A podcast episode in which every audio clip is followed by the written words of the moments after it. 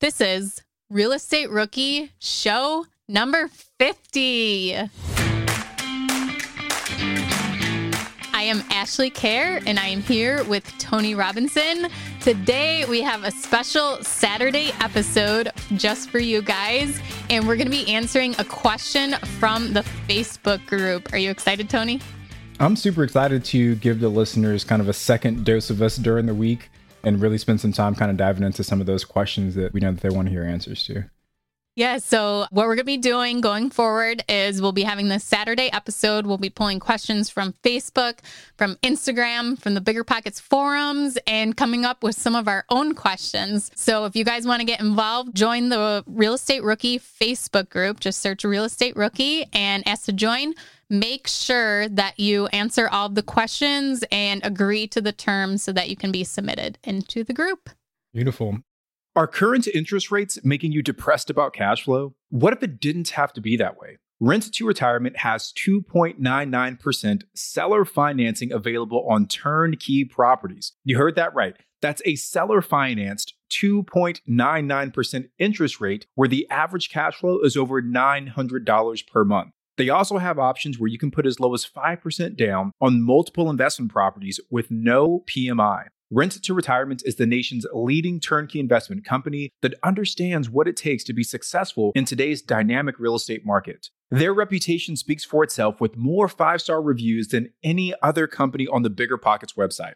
Rent to Retirement offers fully turnkey properties that are newly built or renovated, leased and managed allowing you to invest with confidence in the markets that offer the best returns. To learn more, visit renttoretirement.com. That's rent, T-O, retirement.com. Or text REI to 33777. Again, text REI to 33777.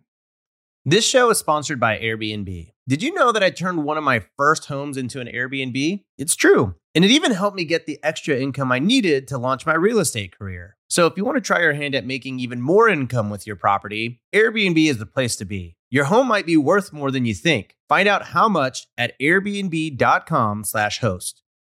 You're trying to close on your next rental, so why is your insurance company dragging its feet? With long lead times and never ending paper forms, it's no wonder it takes forever to finally get a policy. Modern investors deserve better. They deserve steadily.com. At steadily.com, you'll get fast, affordable landlord insurance available online 24 7 in just a few clicks. You can even get next day coverage, which takes just minutes, by the way, to obtain. And you can do it all from your phone. Steadily was founded by landlords who created insurance products tailored to the unique needs of this industry. It's their sole focus, and that's why landlords nationwide consistently rate them 4.8 out of 5 stars. So whether you've got a single family, short term, or multifamily portfolio, steadily.com can secure the best coverage at the best price to protect your properties. Discover how Steadily can save you both time and money on your rental property insurance. Visit steadily.com for a commitment free quote tailored to your needs today. So, the first question, excited to dive into it, it comes from Trevor, who's in our real estate rookie group on Facebook. And Trevor's question is Hey everyone, I found BP a few months ago and have loved the content so far. Very interested in getting out of the analysis paralysis phase and was curious if anyone is around the Northern Kentucky Cincinnati area.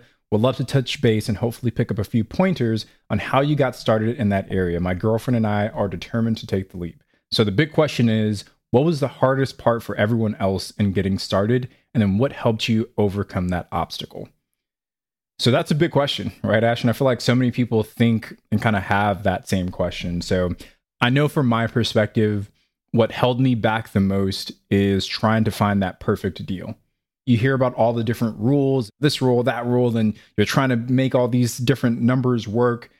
But when I finally realized that the purpose of the first deal wasn't to be perfect or hit a home run, but just to kind of get that base hit and just get over the hump of getting the first deal done and kind of learning and educating myself, it took away a lot of the stress because it's like, okay, I don't have to make a killing on this first deal. I just need to learn. I just need to educate myself. I just need to know the ins and outs of getting that first deal done. And once I made that mindset shift, it became a lot easier to actually move forward.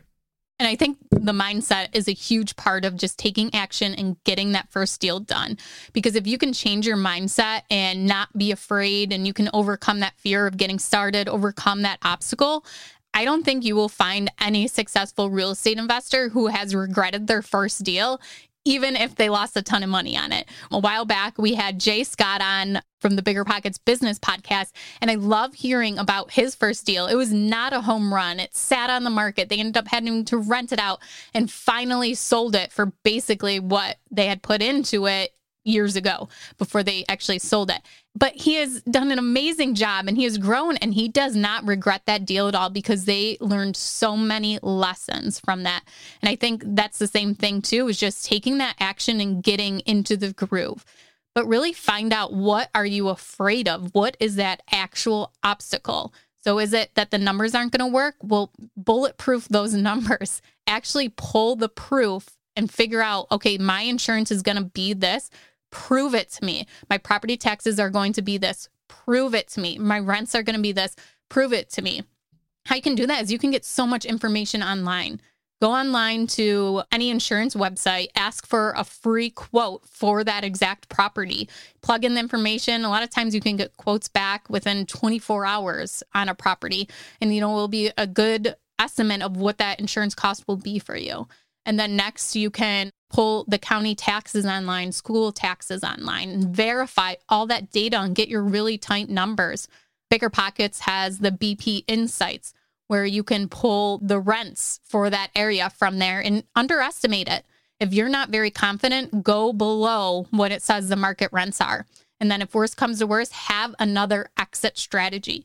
If You are buying this property for a buy and hold What's going to happen if you can't rent it out? Do you have the reserves in place to hold it for six months?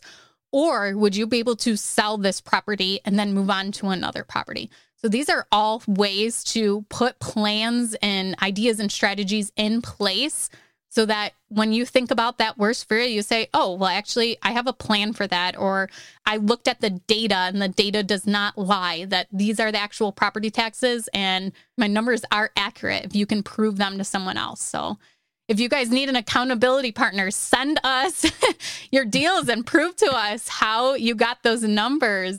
I think that's a big part of it is really honing down where you're getting your information from. What do you think, Tony? Yeah, that's such a good point, Ashley. Like as new investors, we can make investing be an emotional experience mm-hmm. when really it should be based in the data and it should be based on the numbers that, like you said, that you've proven to yourself. So when you can remove that emotional factor and really focus on the numbers, it makes a huge difference. I love that point. I guess one other thing I would add, and kind of hit in my mind as you were speaking, is can you live with the worst case scenario? So if you buy this property and say that I don't know you're halfway through the rehab and you've re- you realize that you hate rehabbing and you hate real estate investing and you need to offload it mid rehab can you live with that worst case scenario? Or say that you're buying this property and it needs to sit vacant for a year. Do you have the reserves to cover that property sitting vacant? Whatever you feel the worst case scenario might be think if you can live with that worst case scenario and if you can then what are you waiting for right? If you know you can live with what the worst case scenario is, and there's nothing stopping you from moving forward. So it just came to my mind, but I love what you said, Ash. It's all good stuff. Yeah. And a lot of times, any problem or issue can be fixed with money. So that can seem so easy to say, but that's why it's important to have those reserves. But also, maybe you have someone that would lend you money in emergency, or maybe that's why you're taking on a partner. So for me, my first partner, he came to the table with all of the cash. I put in a little of my own for the rehab, but he used his cash to purchase the whole property, but he also had money and resources beyond that. You know, he had his stock investments, other ways to access capital if we really needed it. If all of a sudden we needed to replace the whole foundation, you know, or fix the sewer, all of these things that you think of as a new investor. I knew that we could tap into his other resources. And to me, that was my safety net. And that made me feel comfortable. And yes, it can seem unfair. Well, you're using him. Well, you know, structure that partnership so that it benefits him and he wants to do it. And he did. He was more than happy. So, what we did was it was 50 50 equity. And he also got a mortgage payment for any money he put into the deal. So every month he was paid principal and interest and five and a half percent, and he did nothing. I did the property management, I found the deals, everything like that. So if you really want to get started, give up something too and make it an opportunity for someone else. And that can really help you. If you were like me and you were scared, you were nervous about getting started and that something horrific would happen and you wouldn't have the money to take care of it. So that's a lot for you there, Trevor. I hope you got some value out of that, brother. But yeah, I mean, I think we hit it on the head. You follow that advice and you should be able to get that first deal done. Yeah, so make sure you guys tune in next Saturday. We will have another Facebook question that we will be answering. And make sure you join us on Wednesday for episode number 51. Thank you guys for listening. I'm Ashley Kerr at Wealth from Rentals, and he's Tony Robinson at Tony J. Robinson.